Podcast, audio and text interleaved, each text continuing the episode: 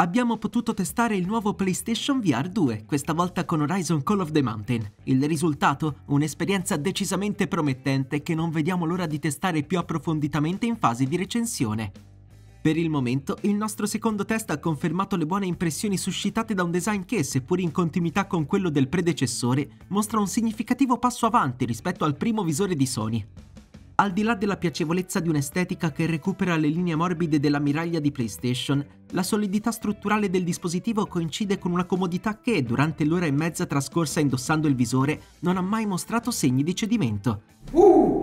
Il doppio sistema di regolazione, uno relativo alla corona che cinge la testa e l'altro utile a settare la distanza dello schermo, ci è parso tanto funzionale quanto immediato e dopo una breve taratura siamo rapidamente passati alle impostazioni relative allo spazio di gioco e alla funzionalità di tracciamento oculare. Anche in questo caso le operazioni di messa a punto non ci hanno richiesto più di una manciata di minuti, l'assetto della stanza viene rilevato automaticamente utilizzando le telecamere esterne dell'headset tramite un'interfaccia alquanto accattivante e può essere alterato in base alle esigenze, mentre il sistema di eye tracking richiede di raggiungere con lo sguardo una serie di indicatori disposti ai margini del campo visivo. Sebbene Sony consigli di utilizzare PSVR 2 in uno spazio relativamente ampio di circa 4 metri quadri, il dispositivo permette di giocare anche comodamente seduti, e questo senza compromessi particolarmente gravosi sul fronte dell'esperienza utente. Le dotazioni tecnologiche del visore, in particolar modo per quel che riguarda la registrazione dei movimenti, garantiscono infatti una flessibilità totalmente inedita per l'ecosistema virtuale di PlayStation.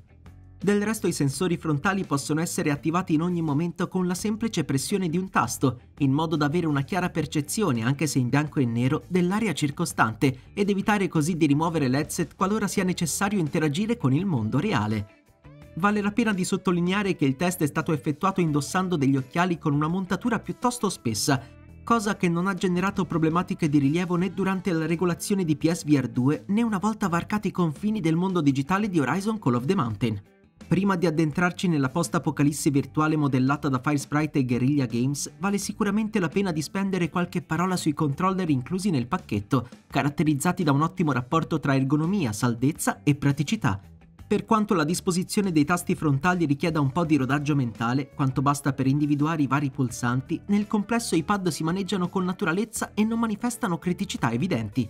Va da sé che per consolidare tutte le valutazioni fatte fino a questo punto e oltre, dovremo necessariamente sottoporre PSVR 2 ad un'analisi più approfondita, cosa che potremo fare solamente in fase di recensione. È dunque giunto il momento di parlare del titolo che, senza alcun dubbio, rappresenta attualmente il principale system seller di PSVR 2, ovvero Horizon Call of the Mountain, lo spin-off della saga di Aloy che il prossimo 22 febbraio ci vedrà vestire i panni di Rayas, un ex cargia delle ombre inviato ad investigare su una misteriosa minaccia al dominio del Re Sole.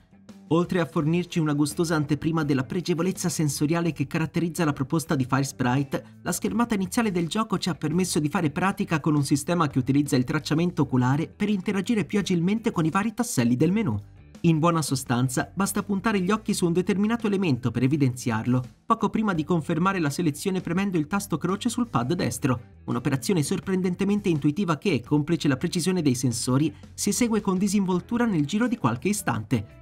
la prima sequenza della demo era la stessa intravista in testa al trailer d'annuncio. Seduti a bordo di una piccola imbarcazione, abbiamo ammirato un paesaggio che ci ha lasciato pochi dubbi circa il potenziale della proposta. Lo schermo OLED di PSVR 2 propone una risoluzione pari a 2000x2040 pixel per occhio, capace di regalarci un'esperienza visiva di grande spessore. L'estensione del campo visivo a 110 gradi, che riduce al minimo la percezione dell'headset, influisce in maniera sicuramente positiva sul forte senso di presenza trasmesso dal titolo, amplificato da un'implementazione intelligente del feedback aptico e non solo per ciò che riguarda i controller. Il repentino passaggio di un possente Avis Tempesta viene infatti accompagnato da una serie di stimoli tattili trasmessi direttamente dal visore, con il chiaro obiettivo di accrescere il coinvolgimento degli utenti. La qualità del sistema di illuminazione, sostenuta da un concerto di effetti volumetrici, ci ha poi rassicurato circa la scelta di utilizzare una coppia di lenti Fresnel, storicamente associate all'insorgenza di alcuni artefatti visivi in VR.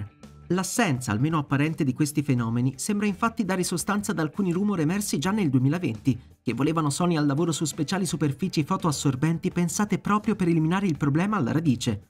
Dopo l'incontro pacifico con un manipolo di cervaviti seguito a ruota dall'intervento di un paio di vedette di un massiccio celer morso, ci siamo dunque ritrovati in acqua a dimenare furiosamente le braccia per raggiungere a nuoto un vicino pontile e avviarci così verso la porzione più spiccatamente ludica della demo.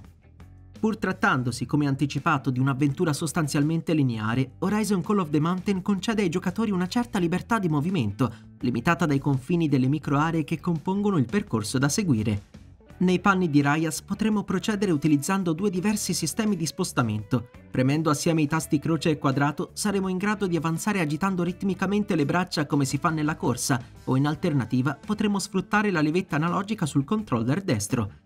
Come intuibile, la levetta sinistra viene sfruttata assieme alle torsioni del capo per gestire l'inquadratura, orientabile sia utilizzando il classico movimento a scatti, sia mantenendo una totale fluidità.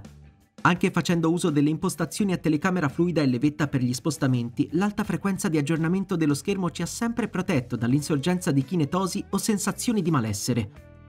Le fasi di scalata funzionano in maniera tradizionale, quantomeno in ambito VR. Premendo con naturalezza i tasti del pad, siamo passati da un appiglio all'altro lanciandoci occasionalmente in manovre alquanto ardite, ad esempio muovendo le braccia per oscillare verso una sporgenza lontana o lanciandoci verso l'alto per accelerare la risalita azioni rese piacevolmente immersive tanto dagli stimoli aptici quanto dalla sensibilità dei controller, misurata per registrare ogni minima pressione sulle vette e pulsanti in modo da riprodurre efficacemente il movimento delle dita. Dopo una lunga serie di arrampicate intervallate da un discreto numero di interazioni ambientali, ci siamo trovati di fronte al nostro primo combattimento contro una vedetta. Arrivati al confronto in una piccola radura, abbiamo recuperato l'arco portando la mano alla spalla per poi premere il grilletto, la stessa operazione che, utilizzando il braccio opposto, ci permette di estrarre le frecce dalla faretra. Una volta incoccato lo strale e preso la mira, basta rilasciare il tasto per scagliare il dardo, preferibilmente verso le zone più vulnerabili del nostro bersaglio.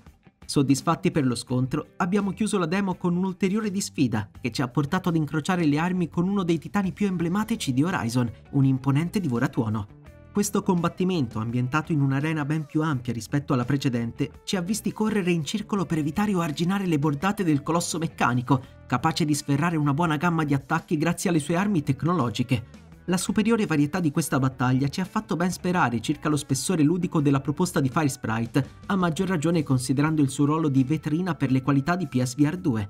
Più in generale, l'ultima prova prima della recensione si è conclusa con un bilancio più che positivo. Se da una parte è chiaro che il prezzo elevato del dispositivo potrebbe scoraggiare una nutrita fetta dell'utenza, dall'altra è impossibile non riconoscere l'enorme potenziale del visore di Sony.